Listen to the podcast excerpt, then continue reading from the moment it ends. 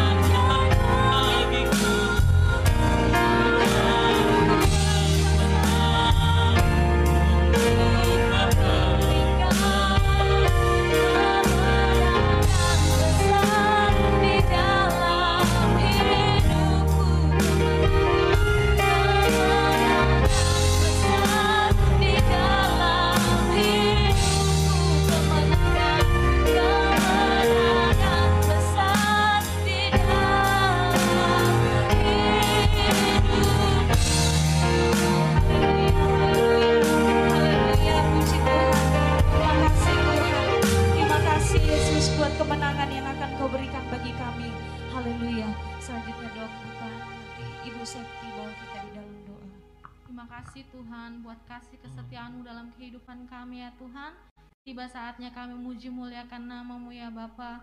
Kami taruh ibadah kami mulai dari awal pertengahan hingga akhirnya ya Tuhan. Biar Tuhan saja hadir di tempat ini ya Bapa. Biar Engkau mengurapi setiap hamba-hambamu, setiap anak-anakmu, bahkan yang ada di rumah juga Engkau memberkati ya Tuhan. Kami serahkan ibadah ini, kami buka hanya di dalam nama Yesus. Haleluya. Amin. Puji Tuhan, silakan duduk Bapak Ibu Saudara. Haleluya, puji Tuhan.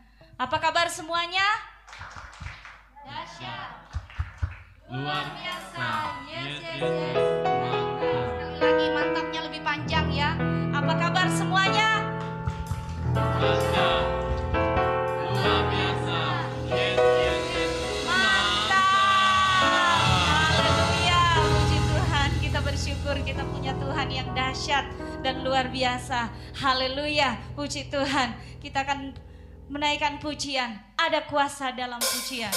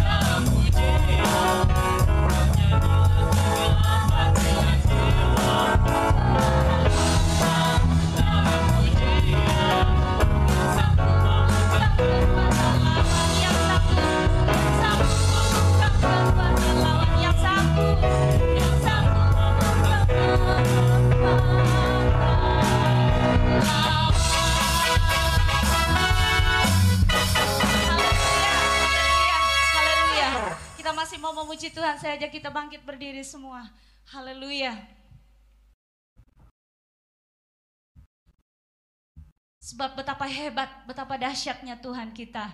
Haleluya, puji Tuhan.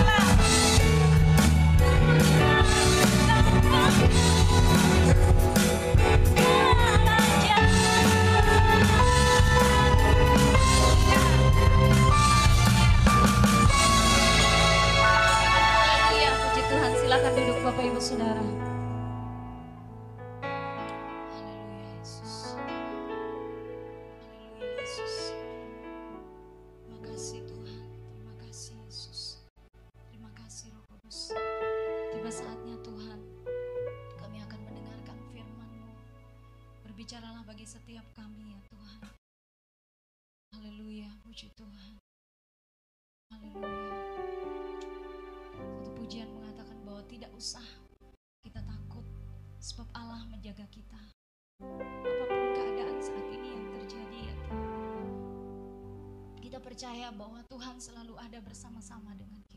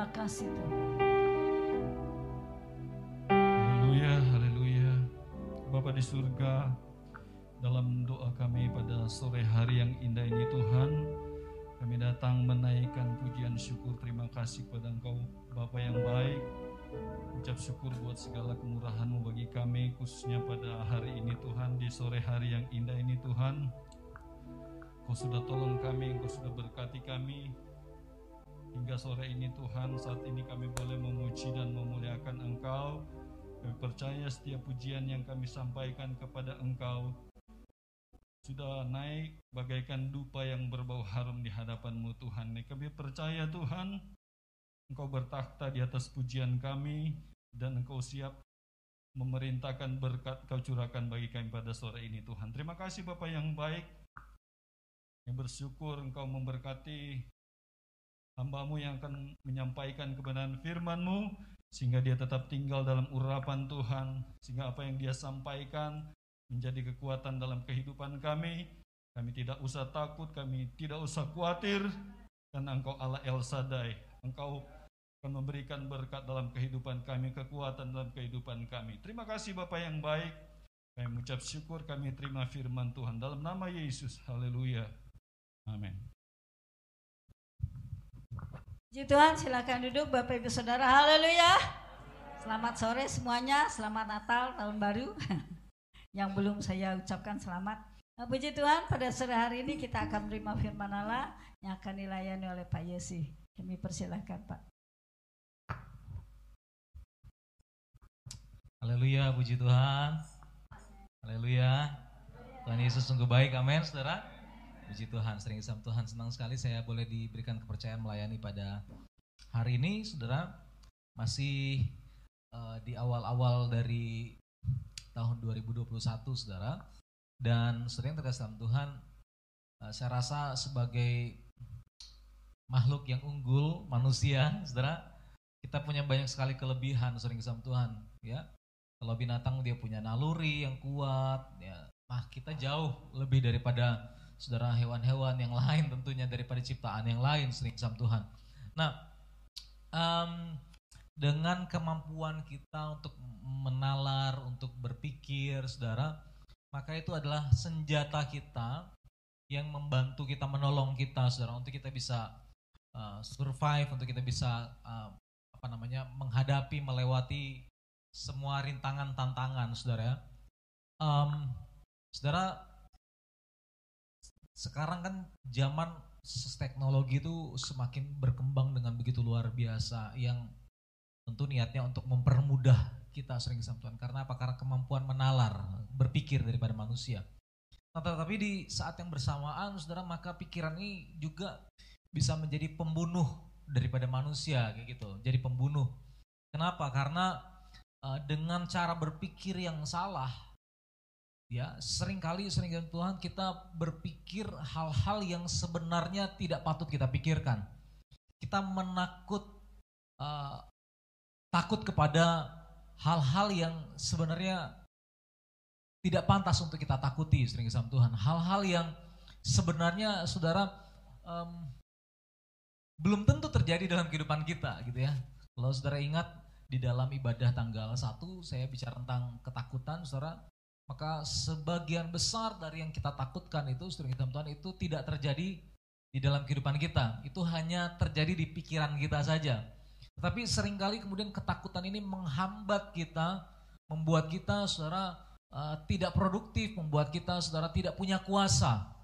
Nah, di dalam peperangan itu saudara yang Tuhan itu um, ada yang namanya perang psikologis. Kalau di sepak bola, Mourinho itu terkenal banget dengan perang psikologisnya, saudara. Tetapi di dalam peperangan-peperangan secara teknis, saudara dalam sejarah, maka banyak sekali cara-cara orang-orang hebat itu untuk memainkan psikologis mereka, saudara, psikologis musuh, saudara. Ya, tentu saudara kenal Alexander the Great, ya, yang hanya jumlah pasukannya saudara tidak seberapa, tapi sepanjang yang dia bisa terus maju, dia terus menang. Karena apa? Salah satunya perang psikologisnya saudara. Genghis Khan, ya, tokoh terkenal dari Mongolia, saudara yang juga bisa dikatakan sering sama Tuhan hampir menguasai sebagian besar. Ya kalau kita bicara tentang dunia tentu bukan bicara tentang 100% dunia tetapi dikatakan dia sempat menguasai sebagian uh, daratan Eropa, uh, Asia, saudara. Nah, kalau saya nggak salah mungkin sampai ke Afrika juga, saudara. Mereka hebat-hebat sekali. Kenapa? Karena mereka adalah orang-orang yang mampu main, memainkan psikologis musuh. Nah, saudara, kita punya musuh yang firman Tuhan katakan bukan darah dan daging, bukan manusia. Musuh kita adalah penguasa-penguasa di udara, roh-roh jahat yang juga menyerang di area berpikir, saudara, di area berpikir. Nah, saudara terkasih dalam Tuhan, iblis itu senjata utamanya adalah intimidasi. Ya, kita tahu sama-sama bahwa iblis sudah dikalahkan oleh Tuhan Yesus. Amin, saudara. Iblis sudah dikalahkan oleh Tuhan Yesus. Nah, uh, kutuknya sudah dikalahkan di salib. Mautnya, ya, kuasa kematiannya sudah dikalahkan waktu Tuhan Yesus bangkit, saudara. Jadi iblis itu sudah dikalahkan oleh Tuhan. Nah tentu kalau saudara ingat di dalam Efesus dikatakan bahwa kita ini adalah tubuh Kristus. Kristus adalah kepala, Kristus sudah mengalahkan uh, iblis saudara dan kemudian dikatakan bahwa iblis sudah ditaruh di bawah kaki kita. Amin saudara. Nah tetapi sekali lagi saya katakan tadi bahwa kita sedang menghadapi seorang penipu ulung saudara. Seorang yang memainkan perang psikologis, perang dalam pikiran ketakutan dan lain sebagainya, saudara. Nah, ketika corona datang, sering isam Tuhan, maka satu paket yang dibawa oleh corona bukan hanya virusnya, tapi ketakutannya. Saudara, tentu saya rasa kita semua setuju akan hal ini ya, saudara. Banyak orang yang takut, takut beraktivitas, takut untuk keluar, saudara. Nah, sehingga kemudian pemerintah, pemerintah waktu di sekitar mungkin bulan 5 atau bulan 6 ada satu uh, statement yang mereka bilang bersahabat dengan corona, saudara yang kemudian banyak disalahartikan seolah-olah kita harus ya kayak berkawan dengan dengan corona gitu ya, eh corona apa kabar gitu kan. Nah, tentu bukan seperti itu. Maksudnya adalah bersahabat dengan corona maksudnya saudara kita mulai beradaptasi dengan situasi yang baru saudara. Di mana kita bekerja, tetap beraktivitas, tetap bersekolah dengan cara yang baru yang kemudian kita kenal dengan istilah new normal sering kisah Tuhan. Ya, nah semuanya saudara uh, disampaikan, dinyatakan supaya kita bisa mengatasi ketakutan kita. Nah saudara terkasih dalam Tuhan, bukankah saudara mungkin sampai saat ini masih ada yang berpikir saudara menghadapi corona dengan ketakutan. Ya, kita takut untuk ke pasar, misalkan saudara ya, kita takut ke pasar, kita takut untuk uh, bekerja ya, kita takut kalau saya mati gimana gitu ya. Ya gimana istri saya ya? Apakah dia akan uh, cari suami baru nah, gitu kan kita mikirnya udah jauh-jauh banget kadang-kadang kayak gitu kan Saudara kan? Ya kan? Ya. Kalau misalkan uh, saya mati ya, kayak gimana dengan harta benda saya gitu dan sebagainya. Tapi puji Tuhan kan kita nggak ada yang mati kan sampai saat ini saudara. Toh pun sering zaman kita tahu bahwa segala sesuatu itu ada dalam kedaulatan Tuhan yang maha baik. Amin saudara? Nah oke, okay. Jadi menarik sekali pujian ini saudara. Kenapa saya bahas ini agak sedikit berbeda dengan tadi pagi? Karena lagu tadi yang kita baru saja nyanyikan, Sri Samto di situ dikatakan bahwa tak usah aku takut, ya kan? Tidak usah kita bimbang, tidak usah kita cemas, saudara. Nah, saudara kasih salam Tuhan, uh, ini berarti saudara waktu pencipta uh, menciptakan lagu ini sering isam Tuhan ya penciptanya adalah pendeta J. Awan Datu almarhum saudara nah saya yakin bahwa sebagai manusia maka ada ketakutan ada kecemasan saudara tetapi kemudian sering isam Tuhan segala ketakutan kecemasan itu dibawa ke kaki Tuhan sehingga ketika dia katakan tak usah aku takut ada Allah yang menjaga tak usah aku bimbang karena Tuhan Yesus memelihara amin Tak usah aku susah karena roh kudus menghiburkan. Tak usah aku cemas karena dia memberkati kita sekalian. Haleluya. Nah Bapak Ibu Saudara-saudara yang kasih Tuhan. Sehari ini saya akan bicara tentang membuat rencana saudara. Mari kita lihat sama-sama di dalam uh, Yakobus pasal 4 ayat 13 sampai 15. Saya baca ayat 13 sampai 14. Lalu kemudian ayat 15 kita bacakan bersama-sama Bapak Ibu yang terkasih dalam Tuhan. Yakobus pasal 4 ayat 13 sampai 15. Saya bacakan bagi kita sekalian dalam nama Tuhan Yesus Kristus. Jadi sekarang hai kamu yang berkata hari ini atau besok kami berangkat ke kota Anu dan di sana kami akan tinggal setahun dan berdagang serta mendapat untung. Sedang kamu tidak tahu apa yang akan terjadi besok. Ya, kamu tidak tahu apa yang terjadi besok.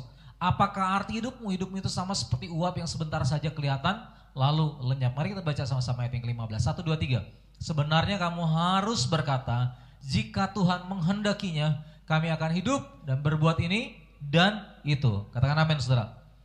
Nah Bapak Ibu, saudara-saudara yang terkasih dalam Tuhan. Um, saya katakan tadi bahwa saudara musuh sudah dikalahkan, iblis sudah dikalahkan, saudara kisah Tuhan. Nah, satu penghalang lagi dalam kehidupan kita ya untuk kita mengalami Tuhan itu adalah diri kita sendiri, gitu. Nah, diri kita sendiri. Itu sebabnya ketika Injil itu diperintahkan, saudara, maka satu penghalang besar yang Paulus katakan di dalam 2 Korintus pasal 10 ayat yang kelima, saudara, bahwa kami menghancurkan benteng-benteng keangkuhan yang dibangun oleh manusia. Jadi pikiran manusia inilah yang sering-sering Samson menghalangi Tuhan bekerja. Ini sebabnya saya katakan tadi bahwa peperangan kita di area pikiran ini tadi saudara. Nah, iblis sering kali memainkan di area ini saudara.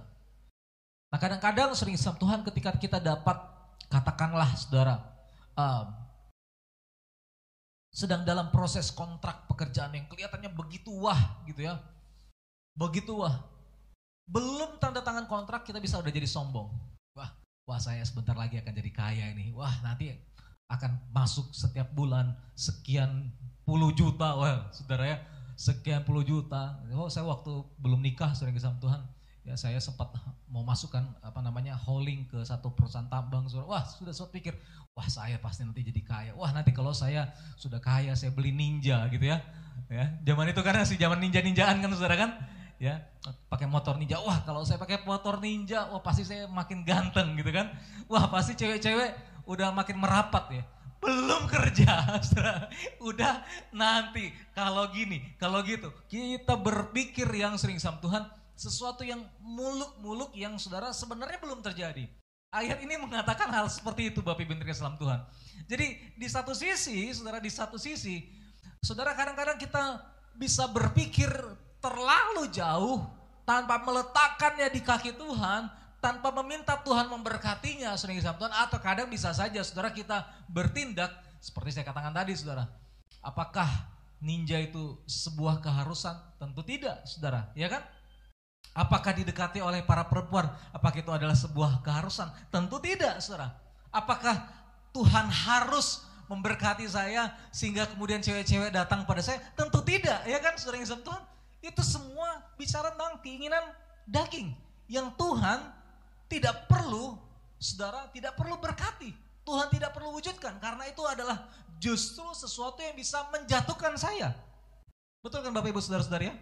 Nah, Saudara terkasih Tuhan, jadi saudara eh, kadang-kadang kita bisa bisa berpikir terlalu jauh tanpa menyertakan Tuhan di dalamnya. Nah, ayat ini kemudian katakan di ayat yang ke-14 tadi, padahal kita tidak tahu tentang hari esok. Nah, di dalam nalar logika berpikir kita sebagai Tuhan yang hebat ini, ada satu hal yang tidak bisa dicapai oleh manusia, yaitu dia tidak tahu tentang hari esok. Saudara kan? Kita nggak tahu tentang hari esok.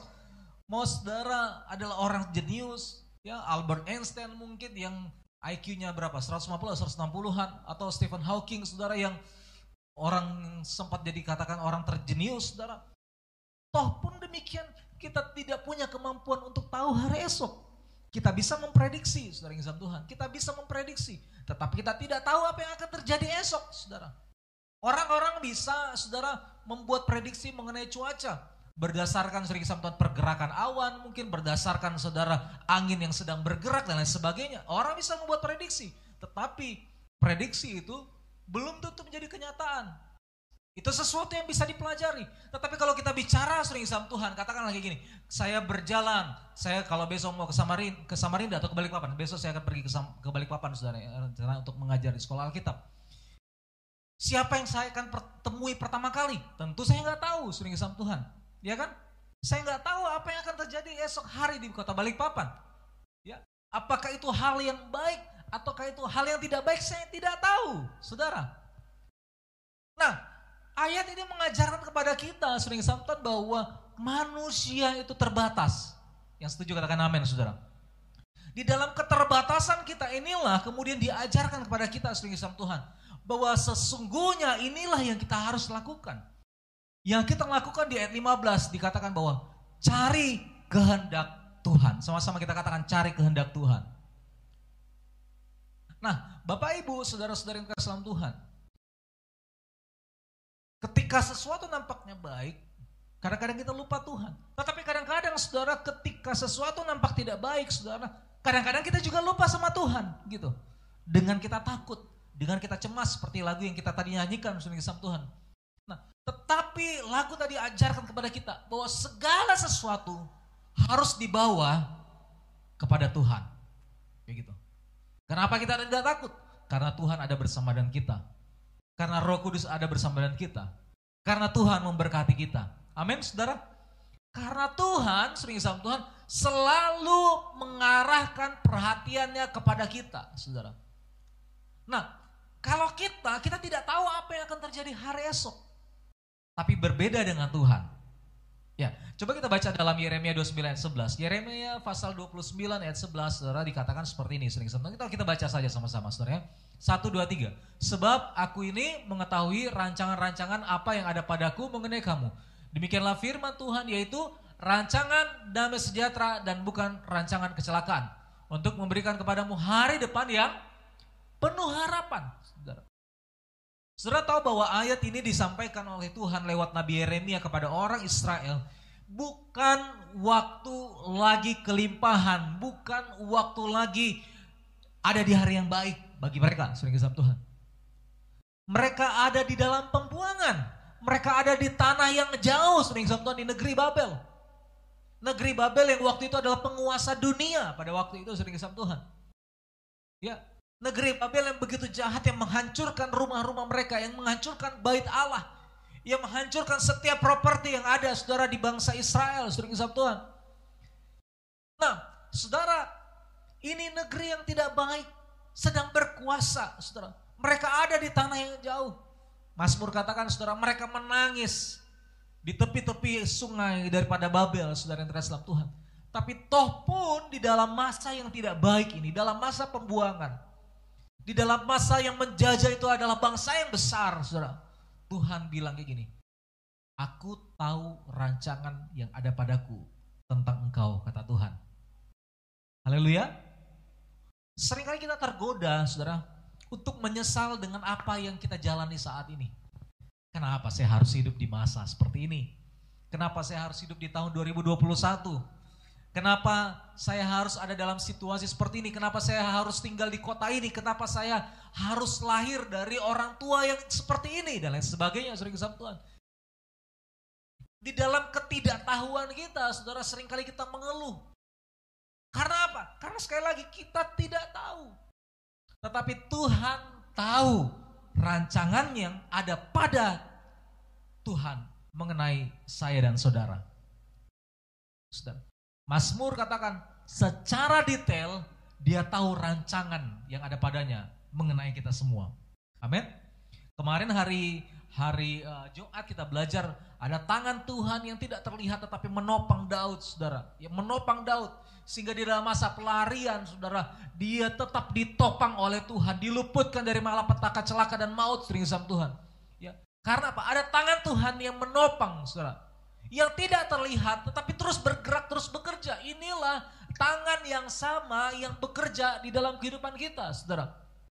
Yang bergerak secara detail sering sama Tuhan, yang mengarahkan, mendrive hidup kita, saudara, secara detail. Supaya apa Bapak Ibu yang terkasih dalam Tuhan? Firman Tuhan katakan, supaya ada damai sejahtera yang kita alami. Bukan kecelakaan. Amin. Supaya ada hari depan, sama-sama kita baca, hari depan apa? Yang, yang penuh harapan. Amin. Bagaimana cara kita memandang 2021? Tahun apalah, saudara? Ya, tahun problem kah, tahun susah kah, tahun apa, berbagai macam mungkin sering sama Tuhan kita berpikir dengan otak kita yang terbatas. Tapi mari lihat dengan kacamata firman Tuhan. Tuhan bilang kayak gini. Dalam situasi yang nggak baik ini saudara. Tuhan bilang kayak gini. Rancangan Tuhan buat kita adalah hari depan penuh dengan pengharapan. Amin. Ji Tuhan. Nah Bapak Ibu Saudara-saudara yang terkasih dalam Tuhan. Jadi ada hal-hal yang kita tidak tahu tentang hari depan. Tetapi sebaliknya sering sama Tuhan, Tuhan maha tahu. Nah itu sebabnya saudara sebagai orang yang percaya, sebagai orang yang percaya sering sama Tuhan, kita fokus kepada bukan apa yang kita tidak tahu. Fokus kita adalah kepada apa yang kita tahu. Nah, pengetahuan kita, Bapak Ibu yang terkasih dalam Tuhan, bukanlah pengetahuan yang dibangun berdasarkan logika manusia. Pengetahuan kita harus dibangun di atas dasar kebenaran firman Tuhan. Berdasarkan iman kita. Nah, saudara, um, Ibrani 11 ayat 1 dikatakan bahwa iman adalah dasar dari segala sesuatu yang kita harapkan dan bukti dari segala sesuatu yang tidak kita lihat. Kita belum lihat sering sama Itu yang namanya iman. Nah, iman ini itu adalah sesuatu yang kita tahu. Itu sebabnya Roma 8 ayat yang ke-28. Coba tolong tampilkan. Ya, mari kita baca sama-sama. Satu, dua, tiga. Kita tahu sekarang bahwa Allah turut bekerja dalam segala sesuatu untuk mendatangkan kebaikan bagi mereka yang mengasihi dia, yaitu bagi mereka yang terpanggil sesuai dengan rencana Allah. Ayat ini dibuka dengan kata sering sama Tuhan, kita tahu. Kita tahu. Bapak Ibu. Inilah yang kita tahu sering sama Tuhan. Bahwa di dalam segala sesuatu yang terjadi dalam kehidupan kita, Tuhan itu bekerja, saudara. Amin, saudara. Kita tidak usah pusingkan mengenai apa yang tidak kita tahu. Mungkin saudara pernah ya alami apa seperti benang kusut, seperti kaset kusut, saudara berpikir gitu ya. Gimana kalau ini? Gimana kalau itu? Kadang-kadang semalam-malaman kita bisa nggak bisa tidur karena mikir bagaimana kalau ini, bagaimana kalau itu dan sebagainya, saudara. Terlalu banyak yang dipikirkan lalu kemudian sering sometimes kayaknya kepala ini udah penuh, kayak gitu. Padahal Bapak Ibu yang dalam Tuhan, yang kita pikirkan itu saudara adalah hal-hal yang sebenarnya saudara tidak perlu kita pikirkan. Istilahnya overthinking, berpikir terlalu jauh saudara. Kita berpikir dengan cara yang salah. Nah ini yang Tuhan mau. Supaya sering sama Tuhan, logika berpikir kita, cara berpikir kita, saudara, harus dibangun dengan iman. Dengan iman. Apa iman kita? Ayat ini katakan iman kita berkata bahwa kita tahu bahwa di dalam segala sesuatu Tuhan itu bekerja untuk mendatangkan kebaikan bagi kita. Amin, saudara? Puji Tuhan. Nah, saya ingin sering sama Tuhan kita kembali ke Yakobus tadi pasal 4 ayat 13 sampai 15. Tadi dikatakan bahwa sering sama Tuhan kita tidak tahu mengenai hari esok. Nah, tetapi ketika kita kemudian sering sama Tuhan, hidup di dalam Tuhan, maka ada hal-hal yang kita ketahui bahwa Tuhan turut bekerja dalam segala sesuatu. Nah, saudara, um, iman itu sering sama Tuhan. Itu adalah dasarnya adalah tentu dari firman. Roma 10:17 katakan iman timbul dari pendengaran akan firman. Nah, firman ini adalah isi hati Tuhan. Ya, firman ini isi hati Tuhan, sering sama Tuhan. Nah, sehingga saudara, waktu kita dalam perjalanan mencari kehendak Tuhan ini saudara. Tolak ukur pertama untuk kita tahu apakah kita ada dalam kehendak Tuhan adalah apakah itu sesuai dengan firman Tuhan. Ya tadi pagi saya saya kasih contoh sering sama Tuhan ya. Gak mungkin kita berdoa Ya Tuhan tolong berkati saya, saya mau minta istri baru gitu. Ah itu pasti nggak dijawab sama Tuhan. Ya kan saudara kan? Tuhan uh, tolong kasih kekuatan sama ayam saya karena nanti saya mau sabung dia. Tuhan tolong supaya saya bisa dapat uang di situ. Nah itu Tuhan nggak jawab doa seperti itu saudara. Ada amin saudara? ya saudara. Jadi doa-doa seperti itu sering sama Tuhan itu tentu di luar daripada firman Tuhan. Saudara ya, kita tahu sama-sama bahwa judi itu ya nggak baik ya. Roma Irama aja bilang judi nggak baik, saudara. Apalagi firman Tuhan bilang, saudara ya kan. Nah jadi ada ada hal-hal yang sering zaman kita inginkan tidak akan dijawab oleh Tuhan karena kita tahu pasti itu tidak sesuai dengan firman Tuhan, kayak gitu, saudara ya. Nah itu sebabnya tolok ukur utamanya adalah saudara firman Tuhan. Nah tetapi kemudian Bapak Ibu Islam Tuhan ada hal-hal yang mungkin yang tidak terlalu jelas. Kalau tadi mungkin jelas hitam putih ya, ya. Poligami hitam putih gitu ya saudara ya. Tuhan mau supaya monogami gitu ya atau mono poli apa monoandri ya bukan poliandri. Uh, judi ya sering sama Tuhan ya. Tentu kita tahu itu dilarang sering sama Tuhan dan lain sebagainya. Nah itu jelas. Tapi ada kalanya sering sama Tuhan ada hal-hal yang tidak terlalu jelas. Contoh saudara mengenai apakah kita akan menerima lamaran seseorang? Apakah kita akan mengambil satu kontrak pekerjaan? Ya kan? Itu ya atau tidak sering Tuhan itu kadang-kadang kita nggak terlalu jelas apakah ini kehendak Tuhan atau bukan. Betul kan Bapak Ibu ya saudara ya apakah kita akan memulai satu pekerjaan ini atau tidak saudara dan sebagainya Bapak Ibu yang Islam Tuhan? Nah kita bertindak mendahului Tuhan juga salah. Tetapi sering Tuhan kalau kita tidak tangkap kesempatan itu juga bisa salah. Kalau itu jangan-jangan kehendak Tuhan. Nah, itu sebabnya kalau kita bicara tentang firman Tuhan, Mazmur 119 ayat 105 katakan begini, firmanmu pelita bagi kakiku dan terang bagi jalanku.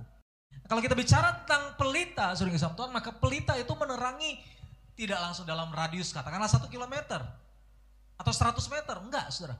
Pelita dia hanya menerangi sering sama Tuhan hanya dalam jarak beberapa meter ke depan. Betul ya? Pelita yang kita pakai sering sama Tuhan. Nah sering kali saudara ini yang Tuhan mau. Ada area-area yang sering kayak gini. Kalau saya bawa, katakanlah ini pelita saya. Ini pelita saya, sering sama Tuhan. Waktu saya arahkan ini seperti ini, maka yang bisa, katakanlah ini semuanya gelap saudara. Yang bisa saya lihat hanya sekitar beberapa meter ke depan. Betul kan saudara ya? Yang jauh di depan sana, kalau ini dalam ada sebuah dalam perjalanan, maka saya tidak lihat yang jauh di, di sana, saudara. Yang saya lihat hanya yang ada di depan saya. Nah, katakanlah saya tidak punya pelita di dalam kegelapan, maka saya bisa jatuh, saudara. Saya bisa salah langkah. Yang saya bisa simpulkan inilah berjalan di luar kehendak Tuhan. Nah, ketika kita punya pelita, Bapak Ibu yang terkasih Tuhan, mungkin Tuhan tidak memberikan instruksi langsung A sampai Z. Ya, tahun 2021 akan seperti ini secara detail. Bulan Januari, ya, kamu akan bekerja, ya. Februari ini bulan keberuntunganmu, kamu akan mendapatkan jodoh. Kita lagi ya, nih, lagi baca zodiak gitu ya. Ya, bulan Maret kamu jangan keluar. Ya, ini hari yang nggak baik buat bulan yang nggak baik. Ya, sering Tuhan. Tuhan tidak mungkin tidak memberi seperti itu instruksinya. Ya kan? Ada mungkin dalam kasus-kasus tertentu seperti Daniel, seperti Yohanes yang ditunjukkan mengenai apa yang akan terjadi di akhir zaman sering Tuhan. Tapi umumnya saudara kita tidak punya kemampuan seperti itu. Tetapi begini saudara, kembali ke firman Tuhan tadi katakan, firmanmu pelita. Waktu saudara saya punya firman, maka saya punya kemampuan untuk melihat mungkin tidak sampai jauh. Hanya satu langkah. Hanya dua langkah mungkin. Tapi waktu saya maju Bapak Ibu yang dalam Tuhan, bukankah pelita ini ada dalam kehidupan saya? Saya punya lagi punya punya kemampuan untuk melihat lagi satu langkah ke depan, dua langkah ke depan. Dan seterusnya sering Tuhan. Nah itu sebabnya firman ini sudah harus dibawa setiap hari. Amin. Harus jadi lifestyle, jadi pola hidup kita sering sama Tuhan. Nah, saudara, mencari perkenan Tuhan adalah hidup dalam firman Tuhan, gitu. Hidup dalam firman Tuhan.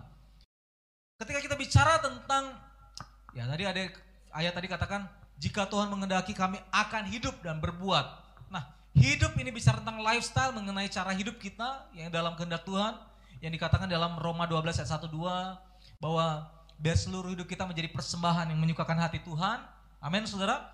Nah, ini Roma 12 ya, ayat 1 ya. Itu adalah ibadah kita yang sejati ketika kita mempersembahkan hidup kita kepada Tuhan sebagai persembahan yang hidup.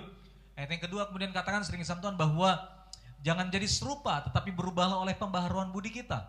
Supaya kita tahu kehendak Tuhan yang baik, berkenan, yang sempurna. Saudara yang terkasih Tuhan. Itu di ayat yang kedua. Nah, saudara ini bicara tentang lifestyle. Mengenai pola hidup, cara hidup. Nah tadi saya bilang bahwa sering sama Tuhan kita ini punya banyak pikiran. Nah Lukas bilang bahwa pikiran itu akan dituangkan lewat perbuatan kita. Lukas 6 ayat yang ke-45 kalau saya nggak salah. Orang yang baik mengeluarkan hal-hal yang baik dari perbendaharaan hatinya yang baik. Nah, waktu kita punya pikiran yang baik, kita berbuat baik. Waktu kita berbuat baik satu kali, dua kali, seterusnya sering kesam Tuhan, maka itu menjadi cara hidup kita. Ya gitu. Itu jadi cara hidup kita. Kalau seorang ayah sering kesam Tuhan, dia lakukan satu tindakan yang kemudian dilihat oleh anak-anaknya, maka saudara karakter baiknya, cara hidupnya, lifestyle-nya dia, saudara, itu juga kemungkinan besar akan diikut oleh, diikuti oleh anak-anaknya, ya kan? Itu sebabnya ada ada ada pepatah yang bilang like father, like son, seperti bapaknya seperti itu juga anaknya. Buah tidak jauh, nah, buah tidak jauh, buah tidak jatuh jauh dari pohonnya, ya kan? Hah? Buah jatuh tidak jauh dari pohonnya, kebalik-balik saudara. Buah jatuh tidak jauh dari pohonnya, sering sama Tuhan. Nah, jadi saudara, uh, ini akan mempengaruhi kualitas hidup kita. Saudara. Tapi kembali lagi sering sama Tuhan mengenai mencari kehendak Tuhan. Mencari kehendak Tuhan, saudara, itu bukan hanya bicara tentang hari minggu saja. Bukan hanya hari-hari tertentu saja bukan hanya pada jam-jam tertentu saja, tetapi ini bicara tentang keseluruhan hidup kita. Itu sebabnya firman harus terus menuntun langkah kehidupan kita. Yang setuju boleh katakan amin? Haleluya saudara ya. Nah, lifestyle. Nah sering sama Tuhan, jadi hidup perbuatan kita itu harus selaras dengan kehendak Tuhan. Ya tadi Roma 12 1 walaupun di luar daripada radar manusia. Begitu. Ada orang-orang sering sama Tuhan yang dia memisahkan kehidupan publik mana yang privat, mana yang di depan umum, mana yang di luar publik, tidak di depan umum sering sama Tuhan. Waktu dia di gereja, di hadapan jemaat bisa sangat begitu baik. Tapi waktu meninggalkan area publiknya, masuk ke area privatnya, di dalam keluarganya, tiba-tiba langsung berubah 180 derajat Tuhan. Kan ada orang seperti itu kan, saudara? Ada orang-orang sering sama Tuhan, kalau dilihat orang dia begitu baik. Tetapi kalau dia bersama dengan orang-orang yang tidak dia kenal, katakanlah dia sedang keluar kota, saudara maka hidupnya langsung berubah 180 derajat. Waktu di hadapan istri atau di hadapan suami, begitu baik, begitu setia. Tetapi waktu tidak bersama-sama, waktu berjauhan, berubah 180 derajat Bapak Ibu Islam Tuhan. Nah, kalau kita bicara tentang hidup dan berbuat, maka itu harus selaras di dalam setiap cara perbuatan dan juga di dalam setiap waktu. Amin. Dalam setiap cara perbuatan dan dalam setiap waktu.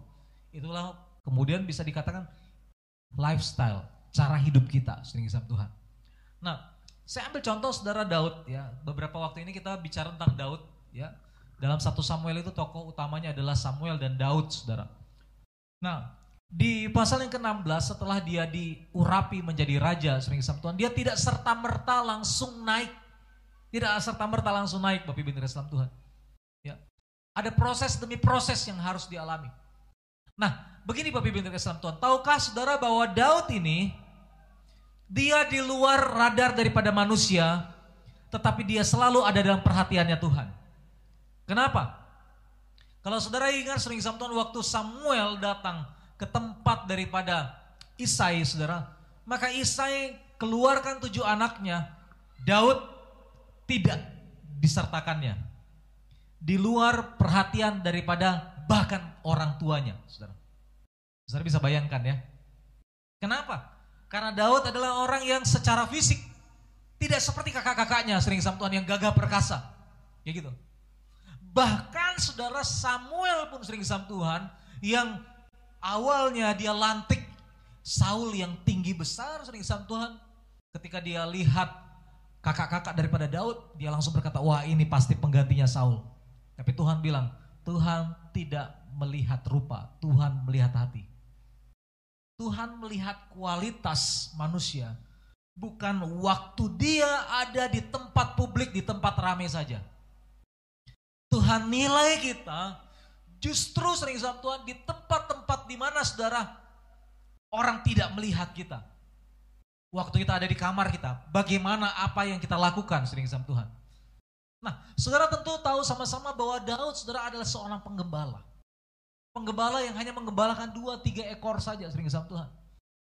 Nah, tetapi kemudian Bapak Ibu Saudara-saudara yang kesalahan Tuhan, ketika manusia tidak melihat dia, Tuhan memperhatikan dia. Amin, saudara. Saya ingin ajak kita begini Bapak Ibu yang kasih Tuhan. Jaga kualitas hidup kita. Bukan saja di gereja. Bukan saja waktu kita di rumah. Tapi di tempat pekerjaan kita. Di kampus kita, di sekolah kita. Bagaimana cara kita bersikap, bagaimana cara kita berkata Bapak Ibu yang kasih Tuhan. Karena lifestyle kita, cara hidup kita sering sama Tuhan. Itulah saudara yang Tuhan mau. Tuhan mau supaya cara hidup kita sesuai dengan kehendak Tuhan. Begitu saudara. Oke, yang kedua saudara. Ketika kita bicara tentang hidup dan berbuat, maka hidup dan berbuat itu artinya sering sama Tuhan aktif. Boleh sama-sama katakan aktif. Yosua 1 ayat 3 katakan sering sama Tuhan bahwa Tuhan bilang sama Yosua untuk pergi maju berperang dan setiap tanah yang diinjak akan saudara dikuasai, akan menjadi milik kepada Yosua dan bangsa Israel. Tanggal 1 saya sudah sempat saudara sampaikan bahwa kira-kira sekitar 77 juta hektar luasan yang dijanjikan oleh Tuhan. Tetapi yang diraih oleh Israel itu hanya sekitar 7,7 juta hektar saja, artinya sekitar 10 persen saja. Kenapa? Dalam pasal-pasal selanjutnya di kitab Yosua dikatakan saudara bahwa mereka tidak mau berperang. Mereka malas untuk berperang Bapak Ibu yang terkasih Tuhan. Nah saudara jadi begini Tuhan itu bekerja di dalam keaktifan kita. Kayak gitu. Nah kalau kita lihat dalam Wahyu pasal 3 ayat yang ke-8. Mari kita lihat sama-sama saudara. Wahyu 3 ayat yang ke-8. Kita baca ya. Ini perkataan Tuhan kepada jemaat yang ada. Satu, dua, tiga. Aku tahu segala pekerjaanmu, lihatlah, aku telah membuka pintu bagimu yang tidak dapat ditutup oleh seorang pun. Aku tahu bahwa kekuatanmu tidak seberapa, namun engkau menuruti firmanku dan engkau tidak menyangkal namaku. Tuhan bilang begini, aku tahu segala bukan santaimu, tapi pekerjaanmu. Tuhan lihat setiap apa yang kita lakukan, kita kerjakan. Amin, saudara. Tangan yang lamban, sering isam Tuhan, firman Tuhan katakan kemiskinan datang menyerbu. Dan lain sebagainya, sering isam Tuhan. Tuhan bilang bahwa kita harus bekerja. Yang setuju boleh katakan amin, saudara. Menariknya begini, saudara. Waktu kita bekerja, Tuhan bilang gini, lihat, aku membuka pintu kesempatan bagi engkau. Yang tidak bisa ditutup oleh siapa pun juga. Saudara, ini yang kita pernah nyanyikan, sering kita nyanyikan, mungkin sering sama Tuhan ya. Um, gimana? Bila kau yang membuka pintu, tak ada satu yang dapat menutupnya, ya kan? Saudara? Apabila Tuhan membukakan pintu-pintu kesempatan dalam kehidupan kita, sering sama Tuhan, maka tidak ada yang bisa menghalangi kita, saudara. Tapi ini yang Tuhan mau. Kita harus bergerak, sering sama Tuhan. Tuhan bilang bahwa setiap tanah yang engkau pijak, itulah yang akan engkau miliki. Masalahnya adalah sering Tuhan Israel kurang mau untuk maju. Kalau mereka hanya kalau mereka hanya santai saja sering Tuhan, maka mereka tidak akan meraih. Tuhan minta ayo maju terus sering Tuhan. Tentu kalau saudara tahu mengenai sejarah daripada Yosua ini, Yosua ini tokoh yang begitu luar biasa. Yang perang saudara hampir tidak pernah kalah. Satu kali saja kalah melawan bangsa Ai. Hanya karena kesalahan daripada Akan saudara. Tetapi selain daripada itu mereka selalu menang. Tentu saudara ini sesuatu yang luar biasa. Kalau kita perang, kita tahu kita menang duluan, bukankah itu hal yang mudah? Ya kan saudara kan? Kalau kita perang tapi kita tidak tahu kita menang atau kalah itu yang susah. Tapi kalau kita tahu kalau kita perang kita pasti menang, saudara itu tentu jauh lebih mudah. Bagi Israel sering sama Tuhan peperangan yang akan mereka jalani. Mereka udah dapat jaminan Tuhan ada menjanjikan dalam kehidupan mereka. Tahukah saudara bahwa Tuhan juga memberikan kuasa yang sama kepada kita untuk menang? Tapi Tuhan minta, sering sama Tuhan, kita harus aktif bergerak. Haleluya. Sambil lihat kiri kanannya sering sama Tuhan katakan terus bergerak dalam Tuhan. Haleluya. Amin Bapak Ibu Saudara-saudari. Puji Tuhan, yang terkasih dalam Tuhan. Nah, Tuhan bilang kayak gini, aku tahu bahwa kekuatanmu tidak seberapa. Tuhan tahu batas-batas kemampuan kita sering sama Tuhan.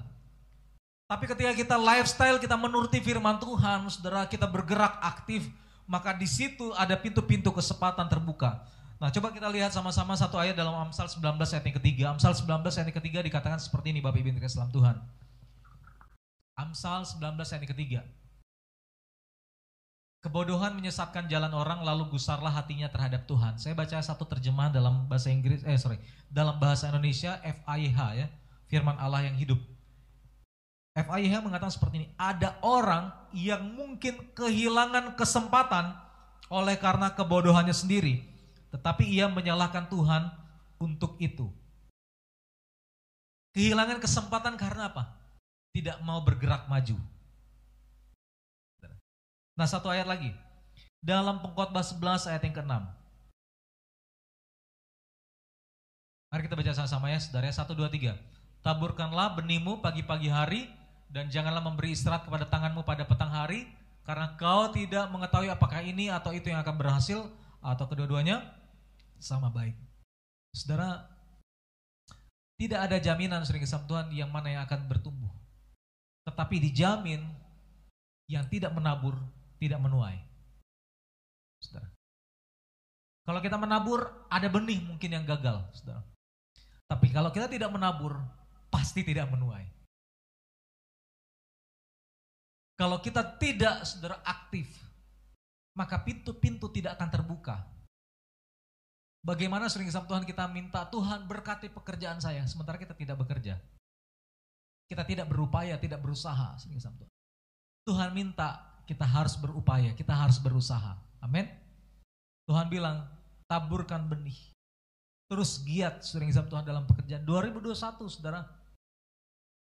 Ya mungkin banyak sekali halangan ganjalan. Tapi kalau kita tidak berupaya, kita tidak akan menuai. Itu sebabnya saudara Ishak itu luar biasa. Dikatakan ketika orang semua sedang kekeringan, dia tetap menabur. Di dalam masa yang tidak baik pun dia tetap menabur. Firman Tuhan katakan dia menghasilkan tuayan yang maksimal 100 kali lipat. Karena apa? Karena dia berani untuk menabur dengan iman. Amin, saudara. Saya ingin ajak saudara, mari kita landasi setiap aktivitas, kegiatan, pekerjaan kita 2021 ini. Dengan iman kepada Tuhan bahwa setiap taburan di dalam Tuhan tidak akan sia-sia, saudara. Iman itu berharga di hadapan Tuhan. Benih iman itu diberkati oleh Tuhan. Apa yang kita percayai itu yang terjadi dalam kehidupan kita. Amin Bapak Ibu. Saya pinjam satu kesaksian yang tadi subuh disampaikan oleh Cece Ana, Bapak Ibu yang dalam Tuhan. Cece Ana bersaksi mengenai membangun, uh, sorry, khotbah di tanggal 26 Januari ya, 26 Januari 2020 Nah saya sendiri udah lupa khotbahnya tapi tadi pagi karena Cece Ana yang pimpin pujian, ya saya nggak ikut kebaktian tapi istri saya yang kami bergantian saudara. Lalu Cece Ana minta izin, ya, boleh bersaksi, ya, dikasih kesempatan lalu dia bersaksi sering Tuhan. Tahun lalu dia punya kerinduan supaya rumahnya bisa direnovasi gitu ya saudara. Nah lalu kemudian sering Tuhan, ya dia catat itu di tanggal 26 Januari. Saya waktu itu khotbah tentang iman juga. Lalu saya mengajak kita yang hadir waktu itu, mari catat iman saudara, doakan poin tersebut, percaya bahwa tahun ini saudara raih gitu ya. Kira-kira seperti itu sering sama Tuhan. Nah, setelah berbulan-bulan uh, dia lupa mungkin ya, Lalu kemudian sering kesam Tuhan kerinduannya dia coba jalani dengan keadaan yang menurut kesaksian ya tadi menurut istri saya kondisi yang pas-pasan ya saudara ya. Saya rasa mungkin saudara tahu bahwa salah satu yang cukup terpukul di masa corona ini ya salon juga ya saudara ya. Salah satu yang terpukul sering sama Tuhan. Nah dengan keadaan seperti itu saudara, keadaan yang pas-pasan, ya dia bergerak. Nah sampai kemudian Tuhan ingatkan, Tuhan ingatkan mengenai statement imannya dia, pernyataan imannya dia. Saudara. Dia dikuatkan oleh statement imannya dan dengan keadaan yang mungkin tidak terlalu baik di 2020, Saudara. Tepat tanggal 31 menurut kesaksiannya 31 Desember selesai Saudara renovasinya. Dengan keadaan yang awalnya mungkin nampaknya berat, Saudara. Saya ingin katakan Saudara bahwa usaha kita mungkin kecil, kekuatan kita mungkin tidak seberapa. Tuhan tahu. Gitu, Tuhan tahu. Tapi ketika kita aktif, maka Tuhan buka peluang. Ketika kita bergerak dengan iman, maka Tuhan bukakan peluang dalam kehidupan kita. Amin. Saudara. Tuhan minta kita aktif. Kalau tidak, saudara, kita tidak akan menghasilkan apa-apa. Maka akan sangat bergantung 2021 ini sering sama Tuhan dengan tindakan-tindakan iman kita. Apakah kita bergerak dengan iman atau kita hanya pasif saja? Kalau kita pasif saja, menunggu saja, maka kita tidak akan dapat apa-apa. Tapi kalau kita bergerak aktif sering sama Tuhan, mungkin ada kegagalan-kegagalan yang kita alami, mungkin jatuh bangun sering sama Tuhan. Tapi percaya bahwa benih itu pasti akan menghasilkan pada waktu yang terbaik. Yang setuju boleh katakan amin, saudara? Nah, saudara yang terkasih dalam Tuhan. Nah, saudara tahu bahwa Daud dia aktif. Dia aktif di padang. Dia aktif menggembalakan sebagai Tuhan. Nah, kalau saudara mundur dalam 1 Samuel pasal yang ke-17. 1 Samuel pasal 17, saudara, saya coba cepat saja ya. Ini waktu sudah cukup malam, tapi saya cepat saja, saudara. 1 Samuel pasal 17. Pasal 16 dia diurapi, sering sama Tuhan. Lalu kemudian di pasal yang ke-17, di situ dikatakan bahwa orang Israel berperang melawan Filistin. Ayat 12 dikatakan ada Daud, seorang anak dari Efrata dari Bethlehem Yehuda. Nah, ayat 13 ketiga anak Isa yang besar-besar telah pergi berperang. Ya, tiga anak Isai yaitu Eliab, Abinadab dan Syama. Daud adalah yang bungsu ayat 14. Saya cepat-cepat saja ya. Ayat 15. Tetapi Daud selalu pulang daripada Saul untuk mengembalakan domba ayahnya. Dia bergerak dia bekerja, walau pekerjaannya tanda kutip ya, kelihatannya kecil, tidak wah. Ya kan? Hanya mengembalakan dua tiga ekor saja. Nah, lalu kemudian sering Tuhan ayat 17, Isai berkata kepada Daud anaknya, ambillah untuk kakak-kakakmu bertih gandum ini seeva dan roti yang sepuluh ini, bawalah cepat-cepat ke perkemahan kepada kakak-kakakmu. Sering Tuhan. Dia diberi satu tugas baru. Tugasnya adalah apa? Menjadi pengantar makanan, menjadi kurir makanan. Keren mana sama kakaknya? Jadi kurir makanan atau jadi tentara? Keren jadi tentara dong ya kan? Gagah gitu ya saudara ya. Tetapi saudara dengan pekerjaan yang sepele, yang kelihatannya sepele jadi kurir sering sama Tuhan. Dia aktif. Dia aktif Bapak Ibu sama Tuhan. Saudara perhatikan sama-sama, di dalam keaktifannya, di situlah terbuka peluang bagi dia. Di dalam keaktifannya, di situlah saudara dia dihadapkan dengan perang Filistin Israel. Kalau dia tidak taat sama papa mamanya, Bapak Ibu yang terkasih dalam Tuhan, maka dia tidak akan melihat perperangan. Kalau dia tidak lihat peperangan, dia tidak lihat Goliat sering sama Tuhan, maka dia tidak akan bisa berperang dengan Goliat. Kalau dia tidak berperang lawan Goliat sering sama Tuhan, maka dia tidak akan mengalami kemenangan. Saudara perhatikan bahwa satu tindakan kecil, ketaatan kepada orang tuanya, keaktifannya sering sama Tuhan membawa dia kepada peluang-peluang yang terbuka dalam kehidupannya. Amin, saudara. Jadi kadang-kadang kita hanya berpikir kalau kerjaan kecil saya nggak mau bikin, harus pekerjaannya wah, harus gajinya besar, harus kontraknya besar dan lain sebagainya, sering sama saudara. Harus kuliahnya di tempat yang keren, harus yang mahalan dan lain sebagainya, sering sama Tuhan. Tetapi Bapak Ibu, Tuhan bekerja kepada kita dengan cara yang berbeda-beda. Tuhan mengurapi kita dengan talenta kita masing-masing, Bapak Ibu yang dalam Tuhan. Nah, kalau saudara perhatikan ketika dia kalahkan Goliat, saudara, dia ditawarkan untuk mengenakan pakaian daripada kebesaran Saul, yang Tuhan. Baju perang daripada Saul, saudara. Tetapi kemudian dikatakan bahwa ini tidak cocok dengan saya. Nah kadang-kadang Bapak Ibu Islam Tuhan kita tergoda. Wah di sana kayaknya kerjaannya lebih wah. Kerjaan saya nggak seberapa. Kalau misalkan saya pendeta lalu saya berpikir seperti itu. Wah kayaknya nggak enak jadi pendeta. Lebih baik saya loncat pagar. Beralih pekerjaan sini Islam Tuhan. Saudara setiap pekerjaan ada masalah masing-masing. Ada pergumulan masing-masing. Amin saudara. Nah Daud hanya lakukan saudara apa yang dia kuasai untuk dia lakukan. Dia tidak pakai caranya Saul. Saya yakin bahwa Daud bukanlah ahli pedang. Karena kalau saudara baca nanti sering Tuhan bahwa waktu itu di Israel tidak ada tukang besi. Hanya Saul dan Yonatan saja yang pegang pedang sering Tuhan. Ya, saya nggak tahu yang lain perang pakai apa, saudara.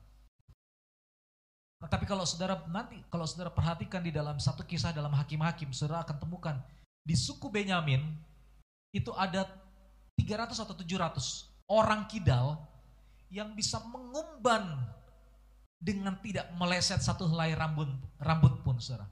Yaitu sniper-sniper di zaman dulu sering kisah Tuhan. perang enak pakai ketepel atau pakai pedang saudara? Pasti pakai pedang, ya kan? Perang kok pakai ketepel, ya kan? Nggak masuk akal kan saudara? Tapi inilah lifestyle-nya dia. Inilah kerjaannya dia. Inilah yang dikuasai. Tuhan Tuhan dan Tuhan berkati talenta yang kelihatannya kecil ini sering sama Tuhan. Dengan batu, ya dengan batu dia bisa robohkan si raksasa Goliat. Amin. Dengan hal-hal yang mungkin kecil, pekerjaan yang nampaknya kecil sering sama Tuhan bagi manusia, Tuhan bisa berkati itu lalu kemudian menghasilkan hal yang besar dan luar biasa. Amin saudara. Tapi kita harus bergerak aktif. Kita harus bergerak aktif. Amin. Terus bergerak saudara. Terus bergerak. Terus bergerak. Terus bergerak di dalam Tuhan. Taburan kita mungkin tidak wah. Benih kita mungkin tidak seberapa. Tapi kita terus bergerak. Kita terus menabur sering sama Tuhan. Karena ini yang Tuhan minta dari kehidupan kita. Haleluya. Haleluya, puji Tuhan. Puji Tuhan. Kita berdoa supaya jemaat setiap kita tahun ini alami terobosan di dalam pekerjaan kita. Terus bergerak dalam iman. Supaya usaha kita, pekerjaan kita makin diberkati oleh Tuhan. Haleluya, puji Tuhan. Supaya usaha air minum semakin berjaya di dalam Tuhan. Supaya bubur cicadas semakin berjaya dalam Tuhan supaya pondok Israel makin berjaya di dalam Tuhan, dan lain sebagainya. Kalau sebutkan satu-satu, saudara, mungkin nanti kepanjangan supaya Bank Mandiri ada si Debbie kan, saudara, makin jaya. Nah, ah, dan sebagainya, sering Tuhan. Yang penting Tuhan minta kita terus bergerak dalam Tuhan. Mari setiap kita yang percaya, saya mengajak sering sabtu Tuhan kita meresponi firman Tuhan, kita akan mengakhiri ibadah kita, saudara. Ada penyerahan anak? Baik, disilakan. Oke. Okay. Oh penyerahan anak, Bapak Yohanes ya, dan Ibu Diana. Ini anak yang sangat spesial, saudara. anak yang sangat spesial, puji Tuhan kita senang sekali. Acira Natania Weruin.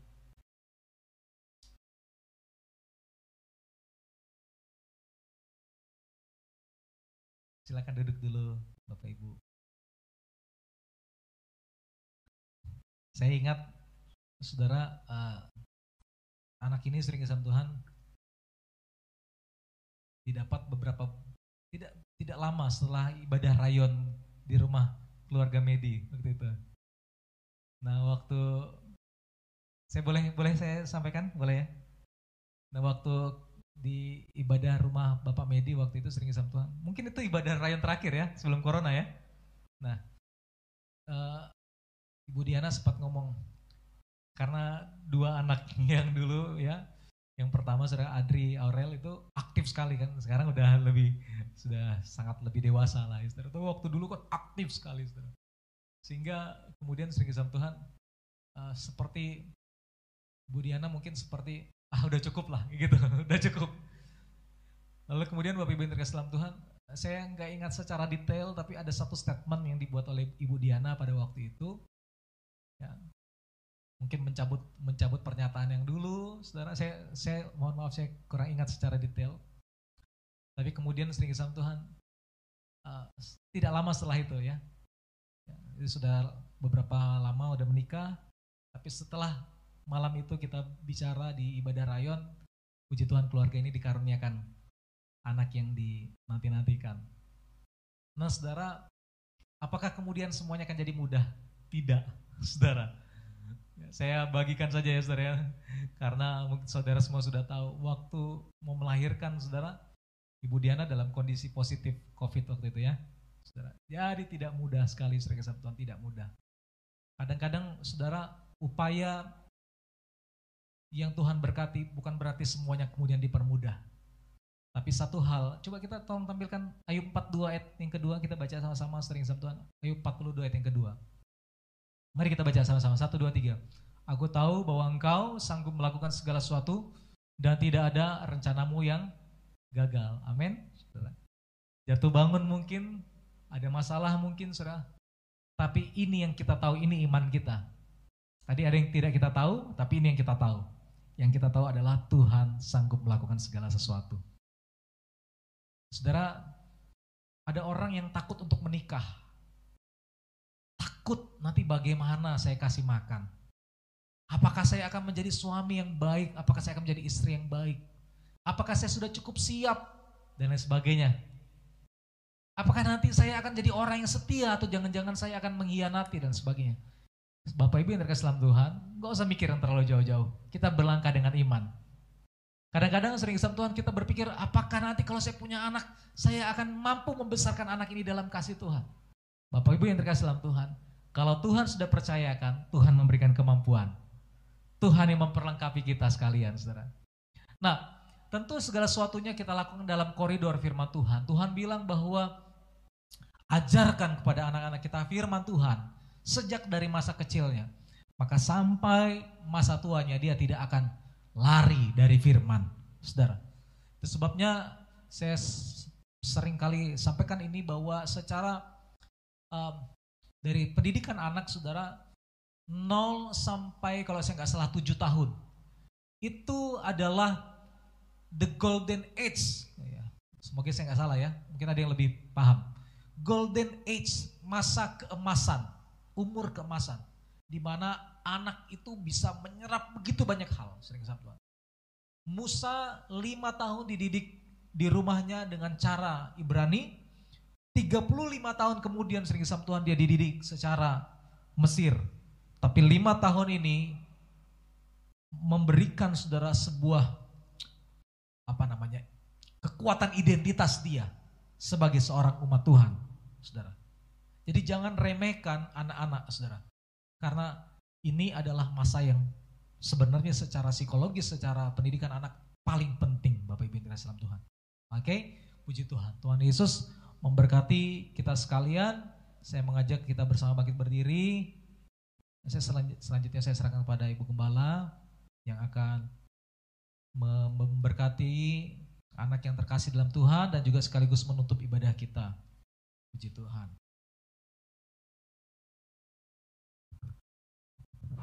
Haleluya. Terima kasih Tuhan untuk kasih sayang kemurahan-Mu. Terima kasih Tuhan buat firman yang kami sudah terima.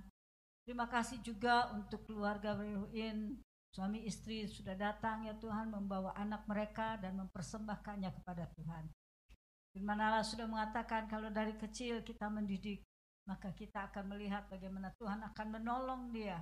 Sebabnya beri hikmat akal budi kepada dua orang tua ini Tuhan untuk mendidik anak-anak mereka dan juga khususnya anak yang diserahkan pada saat ini.